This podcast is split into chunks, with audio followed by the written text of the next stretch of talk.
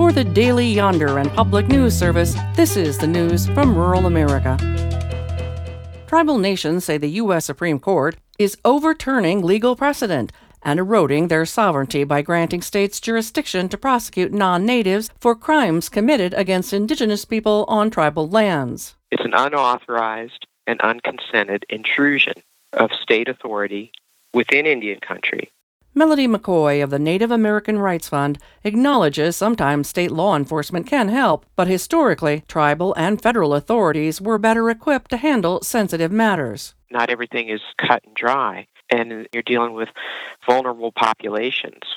Black Americans who'd acquired some 15 million acres of rich farmland by the 1900s lost nearly half by the turn of the century. Beyond racial terrorism, Xander Brown explains how some lost their inheritance. Lack of know how or resources can make keeping property in the family over generations complicated, said Josh Walden of the Center for Heirs Property Preservation. It's one of those things that prevention is key. That's why prevention is such a opponent to our work and just to anybody, everybody needs a will.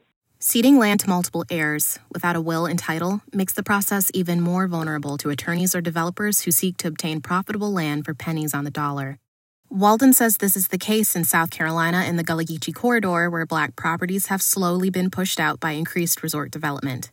In similar circumstances, black families may not have the funds or trust to seek out an attorney the very people that could help protect you and could offer advice on how to protect your land may be some of the very same people that were seeking to take advantage of you. I'm Xander Brown.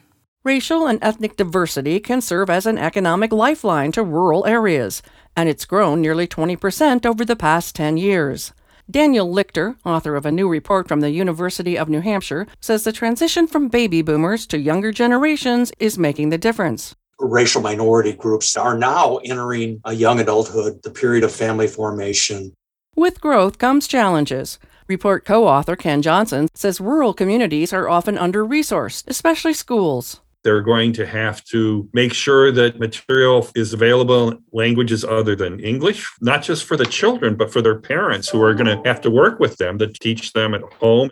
From bicycling to festivals to rock climbing, Appalachia encompassing all of West Virginia and parts of 12 other states, is growing its outdoor economy. Jenna Belcher, a West Virginia development professional, says that what makes Appalachia a great place to visit should also make it a great place to live. We want folks to have a great quality of life. We want the communities to really be invested, and we want tourism to just sort of be the icing on the outdoor cake. For the Daily Yonder and Public News Service, I'm Roz Brown. For more rural stories, visit dailyyonder.com.